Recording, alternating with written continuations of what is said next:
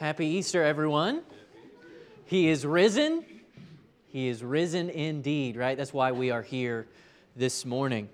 Um, if you are visiting with us, hopefully you filled out one of the uh, cards there, a little white long, slender cards that we've got uh, there in the pew for you. You can uh, just fill that out. If you haven't, we want to welcome you uh, with us this special Easter Sunday. Um, I am Pastor Nate. I'm the, the youth pastor, or if I'm talking to somebody, some business that doesn't want to talk to the youth pastor, I'm the associate pastor. Um, me and Mark Gentry got to deal with that on was it Thursday? Yeah, I, I, became the associate pastor for a short amount of time. Anyway, um, our senior pastor Jeremy Varner. Uh, here's the Varners. Uh, Jeremy's brother got married yesterday, so here's their family picture all dressed up and ready for, uh, for the, the wedding uh, yesterday. So he is, he is out of town with his family. Uh, he texted me bright and early this morning. Um, he was at a, a, sunrise service there in Georgia, uh, letting us know that he's praying for us, praying for you guys. He misses his church family here. Um, but uh, we, we can be praying for them as they, they have a little family vacation there and time with their family. Of course, uh, we were told, we were discussing the fact that if you're going to have a sunrise service, you got to make it biblical, which means all the ladies have to go first, and if it's good enough, they'll come back, tell the men, and the men will come, right? Um, that's that's a, a biblical uh, sunrise service there for that. No, we just have breakfast because we like to eat a lot around here. Um, anyway, you can open your Bibles this morning to John chapter 11. John chapter 11, this is a little bit different passage than you would normally go to on an Easter Sunday morning. Uh, and also, our, our title of the sermon this morning Glory to God in the highest. Wait a second. Is that the wrong holiday? Glory to Christmas? What? No, this is this is uh, really a theme that we're going to be looking at. Glory to God in the highest, right? We sing that. We see, you know, the angels sang that at Christmas, announcing our Savior's birth, and we celebrate that. And we have the little kids come up dressed like angels with a little halo, and they sing. You know, um, but really, we see that, and I was glad to see in our songs this morning it mentioned multiple times the glory of God. Uh, getting to be able to see that not just at at Christmas time, right, um, where we sing this, where the angels sang this, but here in the, the resurrection, um, we see the glory of God so clearly. So if you're in the book of John, we're actually going to be looking at um, one of the greatest miracles that Jesus performed uh, while he was on earth, leading up to his crucifixion and then resurrection uh, we get to see here in John chapter 11 the, the death and then resurrection of Lazarus. Uh, and we're going to go through, and I'll try and move pretty quickly um, because, uh, as, as many of you know, I like to eat a lot. Uh, that's why I run, is so I can eat more, okay? Um, it's not because I, you know, just want to work out and be healthy and stuff. No, I just like to eat cinnamon rolls. So um, I have to eat every two hours. I'm kind of like a baby. Uh, so we got to get through this uh, so that we can get home to our Easter meal because uh, we just had breakfast all together. Um, but we're going to look at this in, in John chapter 11. Look at, at how this kind of sets the stage leading up to Jesus' resurrection. So if you've got your Bibles, turn there. John chapter 11. Uh, and I'm going to read this first section. We're actually going to see how Jesus interacts with three different groups of people. So let's look at the first one here at the beginning of that chapter. John 11, verse 1 it says, Now a certain man was ill Lazarus of Bethany, the, the village of Mary and his sister Martha. It was Mary who anointed the Lord with ointment and wiped his feet with her hair, whose brother Lazarus was ill. So the sisters sent to him, saying, Lord, he whom you love is ill. But when Jesus heard it, he said, This illness does not lead to death. It is for the glory of God, so that the Son of God may be glorified through it. Now, Jesus loved Martha and her sister Lazarus, and her sister and Lazarus.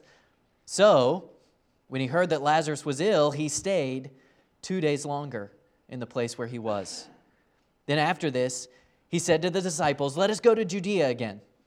The disciples said to him, Rabbi, the Jews are now seeking to stone you, and, you are, and are you going there again? Jesus answered, Are there not 12 hours in the day? If anyone walks in the day, he does not stumble, because he sees the light of the world. But if anyone walks in the night, he stumbles, because the light is not in him. After saying these things, he said to them, Our friend Lazarus has fallen asleep, but I go to awaken him. The disciples said to him, Lord, if he has fallen asleep, he will recover. Now Jesus had spoken of his death, but they thought that he meant taking rest in sleep. Now Jesus told them plainly, Lazarus has died. And for your sake, I'm glad I was not there, so that you may believe. But let us go to him. So Thomas, called the twin, said to his fellow disciples, Let us go, that we may die with him. So here, John, as he's writing this, he's kind of setting the stage a little bit. Uh, and we see Jesus dealing with the disciples. And, and as we go through this chapter, we're going to see these three different people. So, so the first set of people Jesus is dealing with is the disciples. And the point he's trying to get across to them is that the resurrection glorifies God. We saw that very clearly here. He said, I'm glad this happened. It was for the glory of God. But we're gonna, we gotta kind of gotta set the stage to, to understand this a little bit. Uh, so we got a little map here. Ooh, ooh, we're freaking out. Okay, so here is a map, you know, very basic map. But you see, there's Judea, okay, this is Israel, Judea in the south, you got Galilee in the north. You see the, the Dead Sea and this little river running uh, really into the Dead Sea from the north is um, the Jordan River. And Jesus was, we know from, from reading leading up to this, Jesus was out and he had been doing his ministry in Galilee, and then he'd go down in into, to Judea and, and he would do different things and miracles and teachings. And um, if you didn't know, okay, he kind of had ticked some people off. Uh, the Pharisees, which was a, a, a kind of a denomination of Judaism, if you want to put it that way. Uh, they kind of controlled the synagogues and the countryside and all of that. They kind of had that power there. And so when he was out preaching, he kind of made them mad because he was taking some of their power. He was, he was kind of taking their political authority. People were following him. So the Pharisees didn't like him.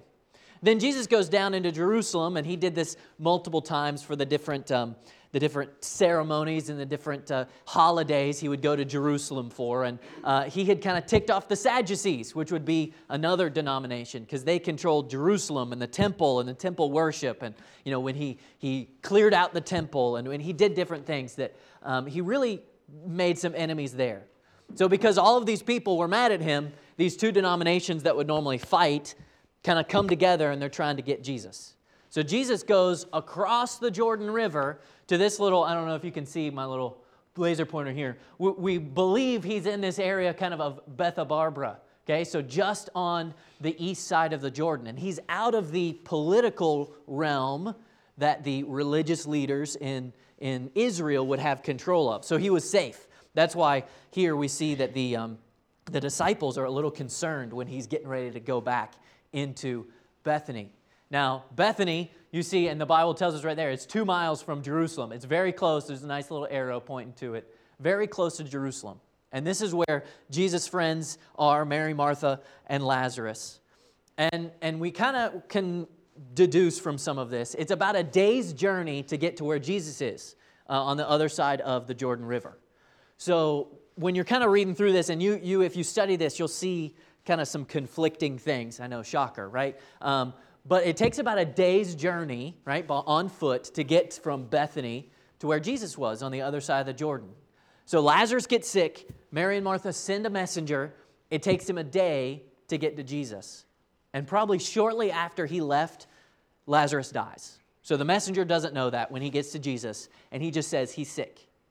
Jesus stays two more days, and then it takes him a day to get back to Bethany which would, as we read later, it shows that he's been dead four days by the time Jesus gets there. So, this is kind of the, the scene that we're seeing. But in that time, Jesus is, Jesus is waiting. And it, it says something very interesting. It says that Jesus loved Mary and Martha and Lazarus. And because he loved them, he stayed longer.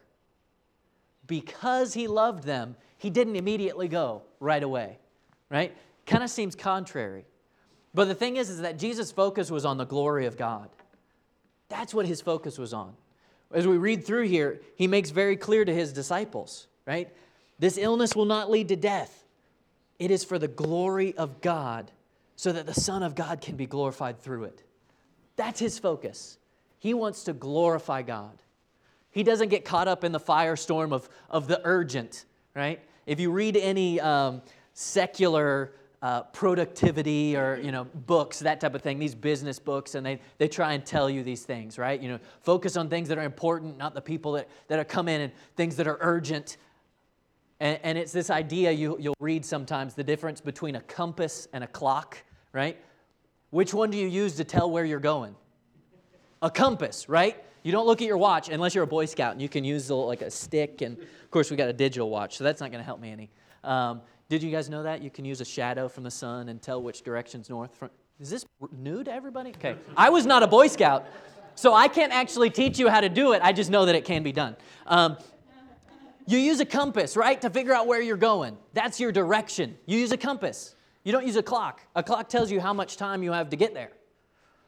Jesus knew these things, but he used his compass, right, focusing on the glory of God to tell him where he was going and what he was going to do. Uh, when we were going through, uh, right now in, in youth group, we're going through end times events. And we had a lesson on the rapture. And we were teaching the, the teenagers, right? Live with no regrets.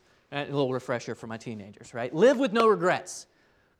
And the way you can do that is by focusing on what God wants you to do and making your decisions based on that, right? This is what Jesus did. He was focused on glorifying God, making much of God. One of the verses we went to with the teenagers is in Titus chapter 2, verse 11. It says, For the grace of God has appeared, bringing salvation for all people, training us to renounce ungodliness and worldly passions, and to live self controlled, upright, and godly lives in the present age, waiting for our blessed hope the appearing of the glory of our great God and Savior, Jesus Christ. If we have that as our true north, our compass, telling us what we're supposed to be doing, what, what, how we can make decisions of what's important in our lives, the glory of God, focusing on God and His eventual coming, that will help make a lot of decisions for us. That'll help us live with no regrets. And this is what Jesus did. Now, we kind of need to understand what does this mean? What does it mean to glorify God? We, we sing it, we talk about it in our churches, but we don't define it um, very much. But here, here actually is the, the definition here. So, glory, when we say the glory of God, it's the manifest presentation of God's infinite and majestic nature. That's what glory means. So, glory to God in the highest, right? It's the presentation of God's infinite and majestic nature. Who God is. We actually get to see it. Even just a, a little glimpse from our human perspective, we get to see the glory of God. So, if we're going to glorify God, or if God is going to be glorified, that means we're going to positively acknowledge or recognize his character, nature, or attributes. So, let's think about this for a second. If we're going to positively acknowledge, God is going to be acknowledged for his character, nature, or attributes. Think about how that plays out in the resurrection. And you can actually see throughout all of John, the book of John, um, that's one of the main themes that John's getting across. We actually sang this this morning. The Word became flesh and dwelt among us, and we have seen His glory glory as of the only Son from the Father, full of grace and truth. So if you think about Lazarus, right? Okay, spoiler alert if you haven't heard this story before. Lazarus rises from the dead. Jesus calls him out of the tomb. We'll get to that in a second. But when he does that, when Lazarus is raised from the dead, God is glorified. And God is glorified this is killing me today. We've been lot, having lots of technical difficulties this morning. Um, when, when Lazarus is, is resurrected, Lazarus' resurrection glorifies God by showing us the def- divine power and nature of Jesus, the Son of God, bringing life by his words. Again, you've got the reference up there in John 1, right? Where, where it says, The Word, by him was all things created. Jesus spoke everything into existence. And it was through him that we have life. So that's God, Jesus, right? Second person of the Trinity, in the beginning, giving life to everything that has life. And then here we have Jesus, the Son of God on earth, physically, giving life to Lazarus, calling him out of the tomb. And he's just displaying that. And people acknowledge it and recognize it. So think about Jesus' resurrection. It glorifies God by proving the satisfaction of God's judgment on sin and death and clearly declaring Jesus' deity and power. This is a big point the resurrection of Jesus. This is really what it's all about. If you go to 1 Corinthians 15, Paul even says that without the resurrection, our faith is in vain, right? It's useless. What we're doing here, if we're coming here to church and we're having our nice little breakfast and we're coming and we're singing songs and all that, if Christ is not raised, it's useless. And when we read through, especially at the end of the Gospels and through Acts, and we see the apostles preaching the gospel, they hammer on the resurrection because that's what proves that we have hope in the gospel. Actually, at Pentecost, right? 50 days after all of this happened at the, the crucifixion and resurrection, we have Peter preaching, and one of the things he says here is, Let us all, house of Israel, therefore know for certain that God has made him both Lord and Christ, this Jesus whom you crucified. Because of the resurrection, we know this.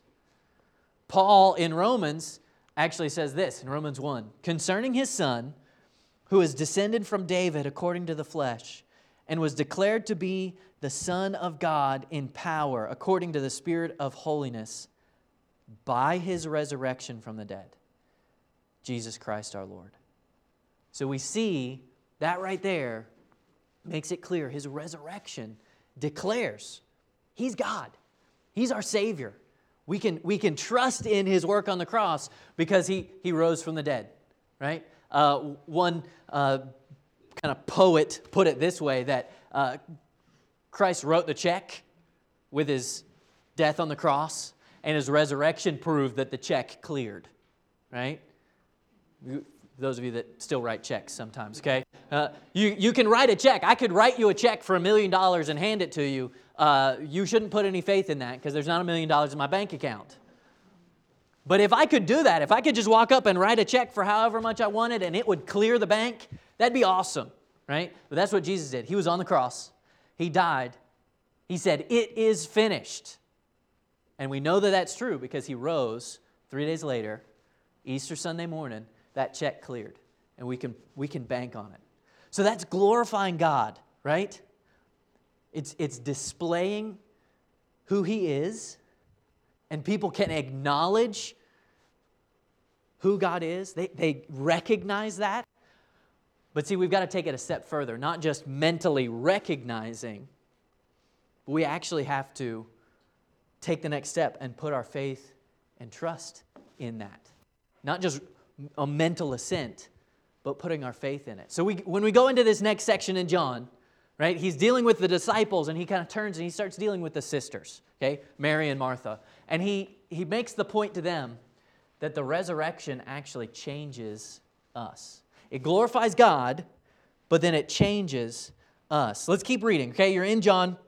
Let's, we'll pick back up verse 17. Verse 17 says Now, when Jesus came, he found that Lazarus had already been in the tomb four days. Bethany was near Jerusalem, about two miles off. And many of the Jews had come to Martha and Mary to console them concerning their brother. So when Martha heard that Jesus was coming, she went and met him. But Mary remained seated in the house. Martha said to Jesus, Lord, if you had been here, my brother would not have died. But even now I know that whatever you ask from God, God will give you. Jesus said to her, Your brother will rise again. So Martha said to him, I know that he will rise again in the resurrection on the last day. Jesus said to her, I am the resurrection and the life. Whoever believes in me, though he die, yet shall he live. And everyone who lives and believes in me shall never die. Do you believe this? She said to him, Yes, Lord, I believe you are the Christ, the Son of God, who is coming into the world. So, this is a, another section Jesus has dealt with his disciples. He's, he's starting to deal with the sisters. And we only read one, the, the, his interaction with, with Martha. But to kind of, again, understand some of this, we need to understand uh, burial practices in the first century in, in Israel with the, the Jews. Okay? Um, they didn't cremate people, um, they, they, they didn't bury them in the ground, uh, especially around Jerusalem. What they did is they, they actually had caves. Okay, so this is a nice, this is a drawing, okay, of I did not draw it. Uh, a drawing of kind of what it would look like. And they would, families would, would be buried together. And so they'd, they'd have a cave of some type, and they'd go in and they'd have a, a little shelf or bed where they would put the, the body. And they would do it very quickly, okay? None of this hanging around and having a funeral and everybody coming by and seeing. And, you know, no, they didn't do any of that. They'd wrap them up and put them in there, put some spices on it, um, but it wasn't a full on like embalming like the, the Egyptians would do. Uh, they would just wrap them up and place them on this shelf. And then a year later, they would come back in and collect the bones that were left after the body had decayed and put them in these boxes. You can see the boxes kind of all around. So it would be a family. They'd make these little cubby holes, and depending on how rich you were, you had a re- either a really fancy box or just a plain old wooden box, right? Um, but they'd put the bones in the box, kind of carve your name in the side and shove it in this cubbyhole. So you see here, you know, you've got four other family members, it looks like, buried in this tomb with the new, freshly uh, dead person uh, up on the shelf. Uh, and this is kind of what it would look like. So when we read about Jesus, right, it was a brand new tomb. Okay, there was nobody else in there at that point. There weren't any other family members that were put in the boxes or anything. It was a brand new one. Nobody had been in there with Jesus. With Lazarus, it doesn't tell us, right? But he's, he's buried very quickly, and then this mourning process of multiple days is, is taking place. And so, Martha, we see her coming out to meet Jesus, probably outside of their village by the time he's, she hears he's on his way, he's close, somebody's seen him. So she runs out to meet him, right? And this is kind of normal for her personality type. She was always the busy one, right? We've read this in other places where, you know, Martha is serving and Mary's sitting at the feet of Jesus. So Martha, the active one, comes out, and it's funny as you read through, it's, it's apparent that her and Mary had been talking to each other, because later we'll read that Mary says the exact same thing that Martha said. So Martha comes out by herself and she says, Lord, if you had been here, my brother wouldn't have died. And it's, it's got this kind of tone of, you know, not really a doubt, but a questioning. Because she then goes on and says, she reaffirms her faith. She says, I know whatever you ask, God will give you. And it's interesting that she has never told Jesus what to do, right? She doesn't say, Jesus, come heal my brother. She just says, Jesus, he's sick. She doesn't say, Jesus, go raise him from the dead. You can do that. She's not even asking, and we, as we read later, she's not even thinking that that's a possibility in her mind. But she's just pouring her heart out to Jesus, saying, Jesus, if you had been here, if you had done something, I know you could have done this. And so there's some questions there. And when Jesus tells her, hey, your brother's going to rise again, literally saying, in a couple minutes, I'm going to walk to his tomb and he's going to be alive and walk out, right? She's not thinking that. He says, Your brother's going to rise again. And look at her response. In verse 24, she says, I know he will rise again. When? In the resurrection on the last day. Her focus was in the future. Her focus was thinking, yes, in the resurrection, on the last day, my brother will rise again. I'll get to see him again. And that's, that's an awesome truth that we see throughout Scripture, right? And we, we, we preach that at our funerals, and, and we know that is awesome that one day our, our loved ones that are gone, they're in heaven, we're going to see them one day, and that's awesome. But uh, sometimes our focus is too much on the future, because where was Jesus' focus? His focus was on the present. She said, Yeah, on the last day, he'll rise. Jesus' focus was on the present. And this is consistent throughout the book of John. Again, Jesus' focus is on the present. If we look in John chapter 3, right, the famous passage where Nicodemus comes to him at night, and we pick up in John 3 16, says, For God so loved the world that he gave his only Son, that whoever believes in him should not perish, but have eternal life. For God did not send his Son into the world to condemn the world, but that the world might be saved through him. Whoever believes in him is not condemned, but whoever does not believe is condemned already, because he's not believed in the name of the Son of God. See, here you see it, present tense. If you believe, you're not condemned, present tense. He's looking at right now. And if that's not enough, he goes on. If you skip down to, to verse 36, it says this Whoever believes in the Son has, present tense, eternal life. Whoever does not obey the Son shall not see life, but the wrath of God remains, present tense, on him. So if you've not accepted Christ as your Savior right now, the wrath of God is on you. Right? And if you choose not to accept Christ as your Savior, it remains on you. But what does it say? If you believe, you have eternal life. This person believes and they have eternal life. And too often, especially some of our, our older translations, the English translations, it actually says everlasting life. And when we talk about this, that's what we think right? Eternal life, everlasting, lasting forever. But when you look at that word, the biblical Greek word for eternal, doesn't just mean living forever, right? But it carries this idea of the utmost, the highest possible. So when we say that you have eternal life, we're not just saying you're going to live forever but you're going to have the best life possible. Of course, the, the reverse of that is also true. The Bible uses the same word when it talks about hell eternal death. So it's not just the, the idea of living forever and having the best life. The reverse of that is if you don't trust Christ as your Savior, you will die forever in the worst possible way in hell. So when we think of eternal life, uh, we think of abundant life. Right? We have that abundant life that is unending, right? And we can say that real easy, right? Abundant life, your best life now, right? Uh, come next week and you can hear, watch a video about some of these uh, perversions of the gospel where people want to focus on, oh, yeah, your life is going to be great. Well, yeah, our life is going to be great when we accept Christ as Savior. But sometimes our definition of great or abundant life is a little different than God's. We see in, in John 10, Jesus says, The thief, referring to Satan, comes only to steal and kill and destroy. I came that they may have life and have it abundantly. Now, this doesn't mean that nothing bad is going to happen, obviously. I mean, Lazarus kind of died. Uh, so that's not really a fun thing to go through, so I've been told. Um, but when we focus on God, right, we've got our true north.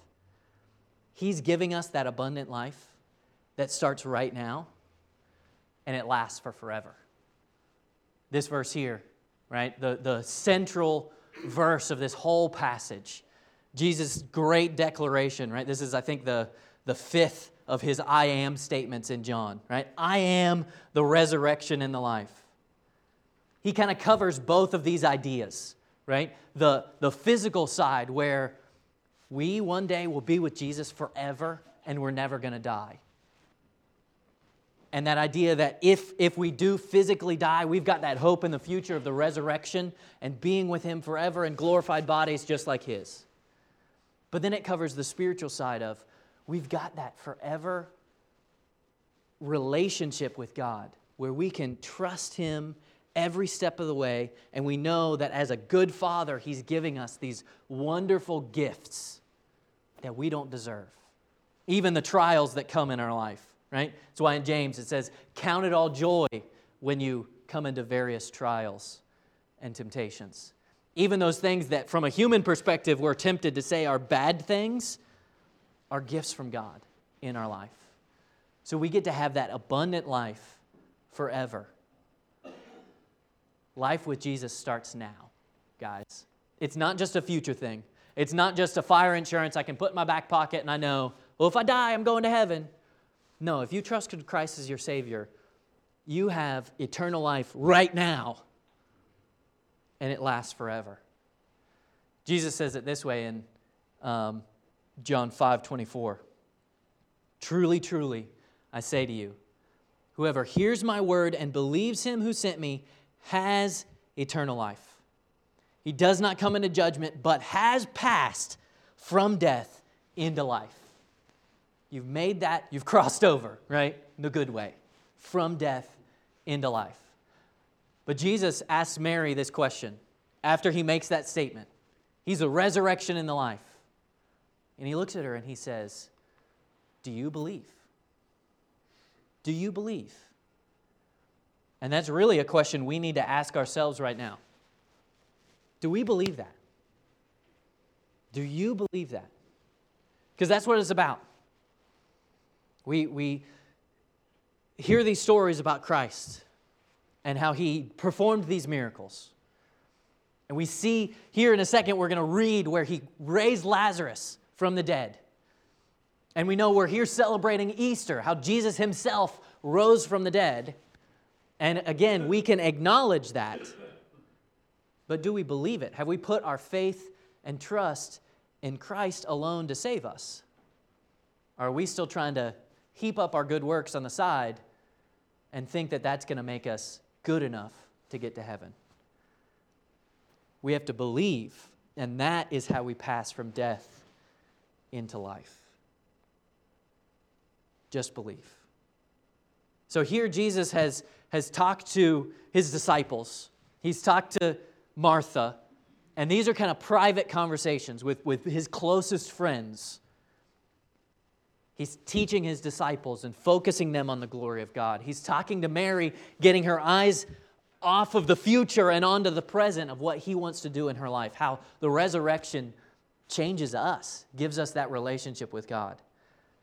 And then he kind of turns from that private teaching into the public demonstration, and we see him turn to the people. And it shows us how the resurrection convinces others. The resurrection convinces others. Let's keep reading here and finish out this story in John 11. We're going to pick back up in verse 28 says, When he had said this, she went, this is Martha, and called her sister Mary, saying in private, The teacher is here and is calling for you. And when she heard it, she rose quickly and went to him. Now Jesus had not yet come into the village, but was still in the place where Martha had met him.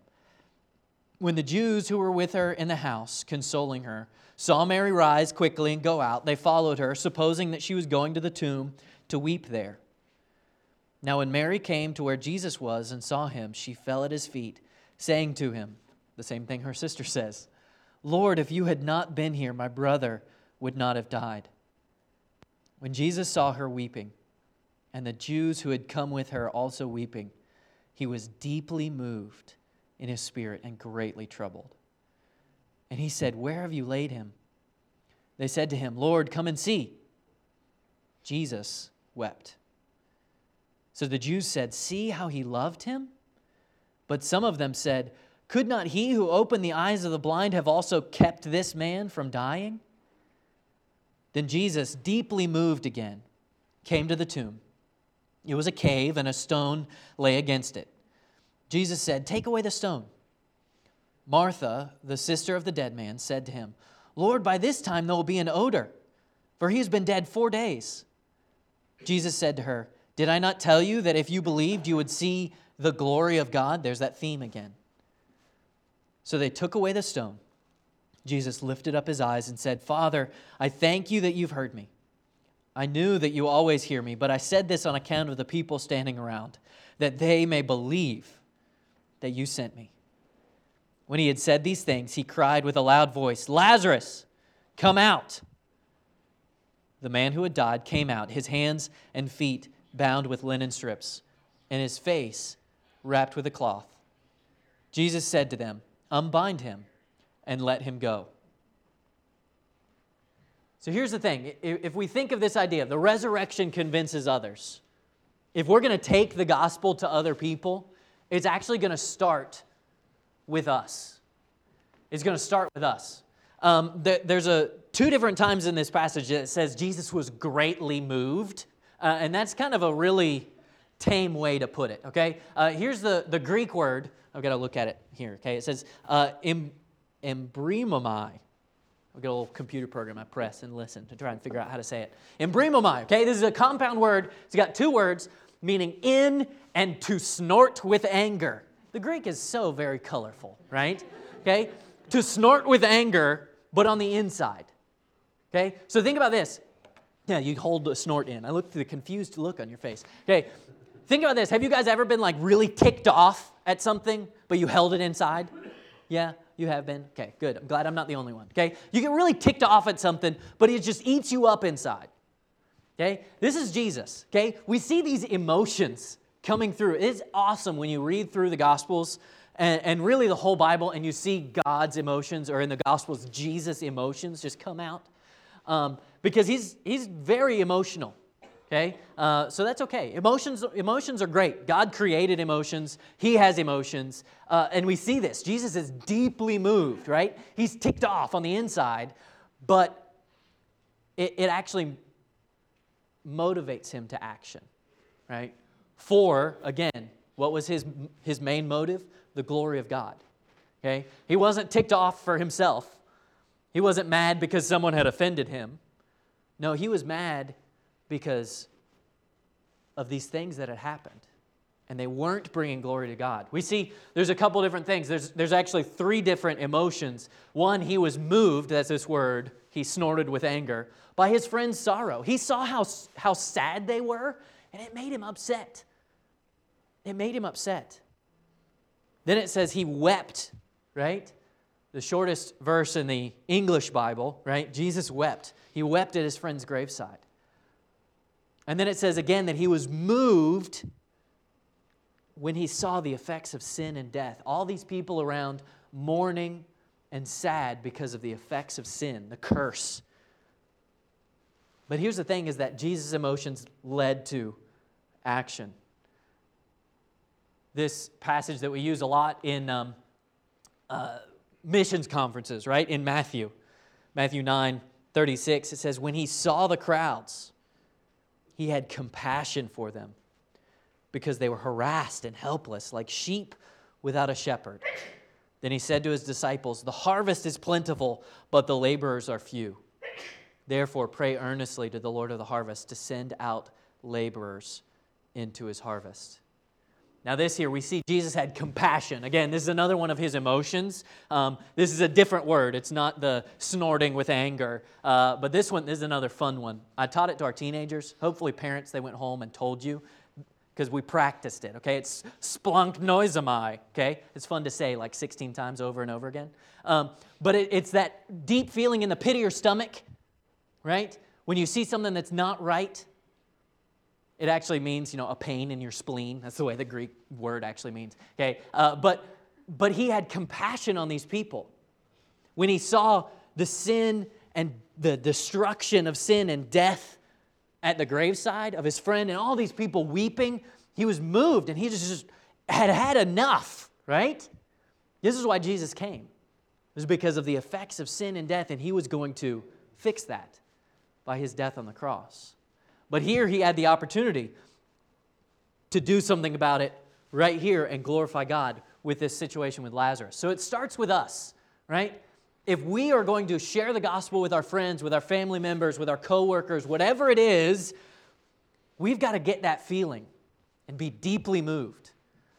We've got to have that, in some ways, emotional response that really gets into us and we get fed up with the effects of sin in our world. And the solution is the gospel.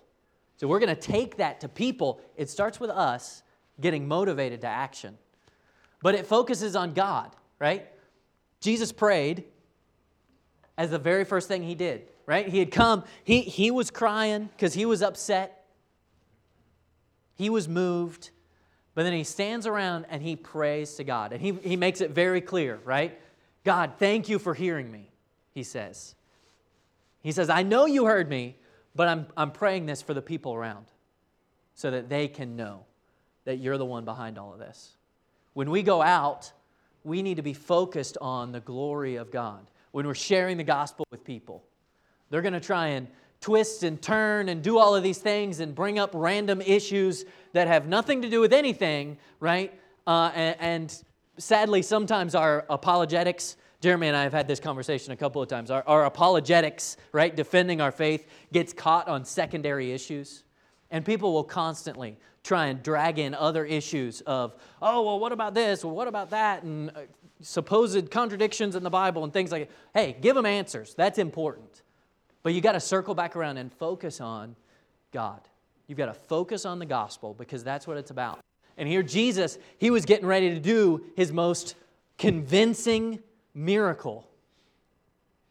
And the first thing he did was point people to who was going to actually do this miracle. It was God. God was the one. So he was, he was focused on them.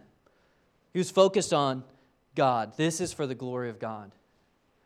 And then it delivers on substance. This is the awesome part of this whole passage. He's not just talking, right? He's not just saying, hey, I'm the resurrection and the life. You'll be able to be with me one day. Hey, but you have life, you have a relationship with Jesus right now. No, the miracle actually happened, guys. That's the best part of all of this. Is the miracle actually happened.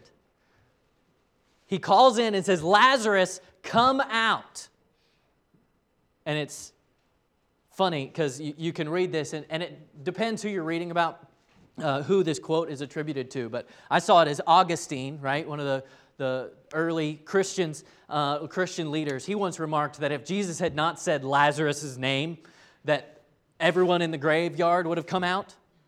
I mean, think about it. He's the one that can give life, and he created everything. And if he just says, hey, come out, and then emptied the graveyard, boom, there's everybody. It could have happened, right? Um, that's what's going to happen at the rapture. But he said, Hey, Lazarus, come out. Some other writers have, have remarked that um, you know, Lazarus comes out, but they're wrapped in these grave clothes. And it even says here, right? His hands and his feet were bound. So what did he like float out? Because he how is he gonna walk? If anything, he like hopped, you know? Um, when I was in college, we per, you know, portrayed this as part of a, an Easter musical that we did. And, um, you know, between trying to get the guys acting, because they had these big foam rocks, and they would just like throw them. We're like, guys, you know, they're, they're rocks, they're heavy, you gotta act, okay? But then this guy had to hop out, you know, hop out on stage, and he fell over once, and it was a little funny. Thankfully, it was only in practice. But think about this, okay?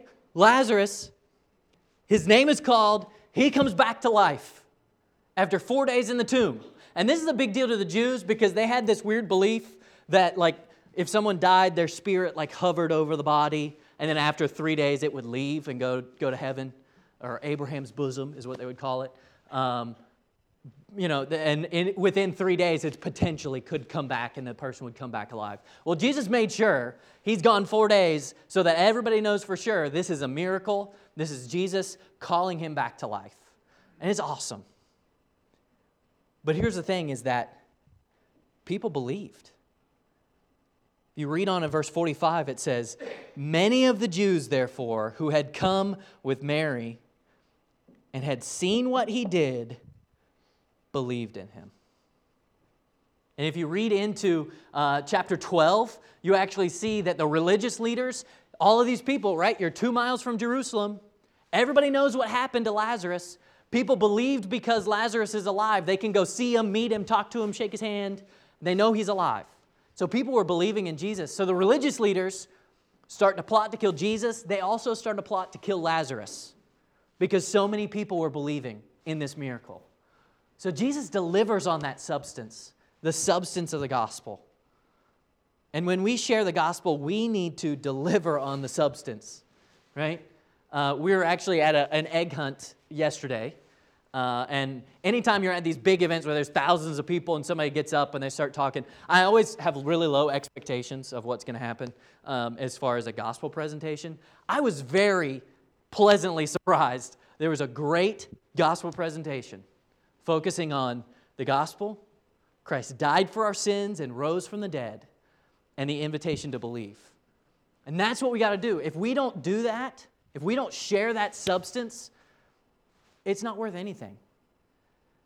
Um, it's been said by some, right? Um, share the gospel every day, but use words if necessary. I don't know who started that, but that's kind of dumb. Sorry. Um, because any place in the Bible it tells us you need to use words, right? How shall they call on him of whom they've not believed? How shall they believe on him of whom they have not heard? And how shall they hear without someone preaching? Now, that doesn't mean somebody standing up in front preaching, but somebody literally sharing the gospel with words. That's what it's about. We've got to deliver on substance. And if you see in 1 Corinthians 15, I alluded to this earlier. This is what Paul says.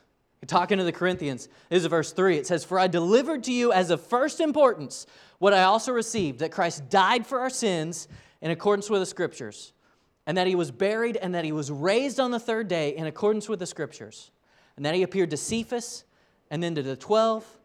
Then he appeared to more than 500 brothers at one time, most of whom are still alive, though some have fallen asleep. Then he appeared to James, then to all the apostles.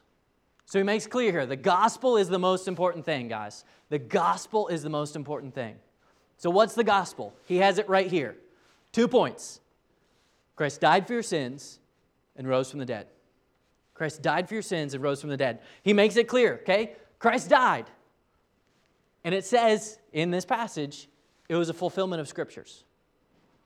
It was prophesied that he would die for our sins. This is what the Bible says. You want proof that he died? Okay, we have proof. He was buried, right? You don't bury somebody alive. I remember when I was a teenager, I watched this episode of CSI and they had somebody buried alive. Freaked me out for a couple of weeks. Could not stand it. I couldn't like lay still, okay? You don't bury a live person. Jesus died. And we know that. The Bible tells us, and we have proof. He was buried. You know what? He rose from the dead. He was raised. The scripture foretold that, right?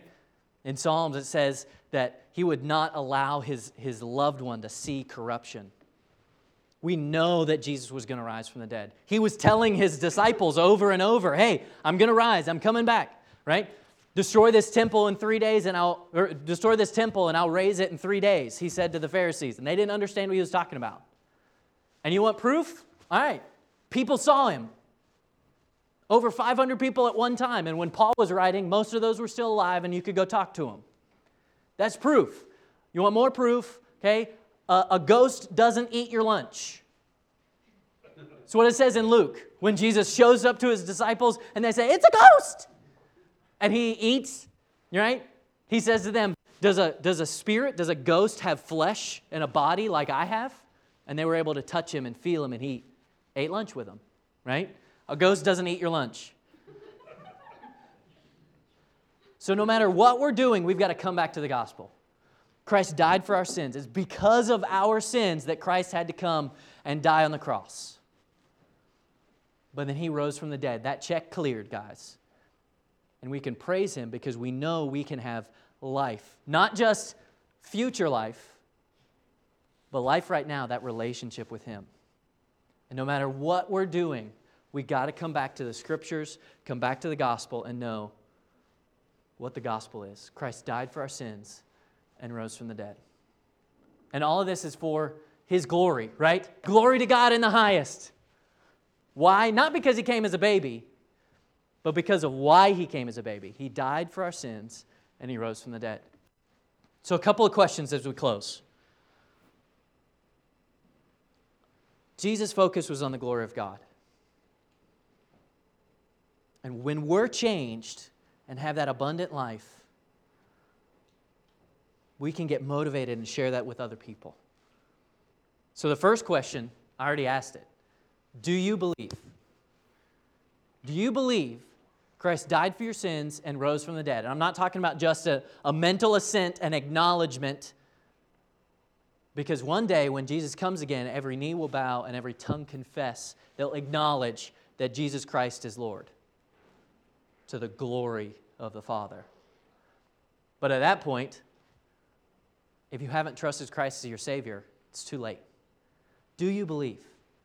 Have you made that decision to accept Christ as your Savior? and you have that relationship with Him, that abundant life relationship with Jesus. My next question if you do believe, are you letting the gospel change you today? Are you letting it change you today? Jesus is coming for us. We will have a home in heaven, live with him forever. All of that is true and all of that is awesome. But the gospel is about today, right? We have life, a relationship with him today. And the third question are you revolving your life around the glorious gospel of Christ? Is that your true north? When you make decisions, am I going to take this job? Am I going to go to this school? Am I going to do this activity? Is our family going to do XYZ? How am I going to spend my money? What am I going to do? Is that your true north on your compass? The glorious gospel of Christ? Or has something else taken the place? We need to ask ourselves these questions. Because that's really what, what Jesus was getting at as he's going through here, proclaiming this, teaching the disciples, teaching Mary and Martha, and showing the people around. Glory to God in the highest. That's what our whole life should be about. Let's pray. God, I just thank you so much for this passage. I thank you so much for your word and that we can look in it and see what you've done to prove you are God. And you sent your son to save us. God, I thank you for Easter and that fact that we have new life in you. And I just pray that if there's anybody in here tonight, this morning, that uh, has not made that decision, when I ask that question, do you believe that they don't know how to answer? Or they answered no. God, I pray that you'd work in their hearts. I pray that you would just make clear to them Christ died for their sins, and you rose from the dead so that they can have new life in you. God, I just want to praise you for everything. I want to praise you for the glorious gospel. I want to praise you for the miracles that you performed to prove who you are and glorify yourself here on earth in front of us. God, thank you for Easter and thank you for everyone here that can celebrate with us together as a, as a church family. God, I just pray as we go throughout the rest of the today uh, that you'd be glorified by our lives, the things we say and do, and the way we worship, not just here in a church sanctuary, but throughout our lives, in our homes, and in the world. God, we pray these things in your name. Amen.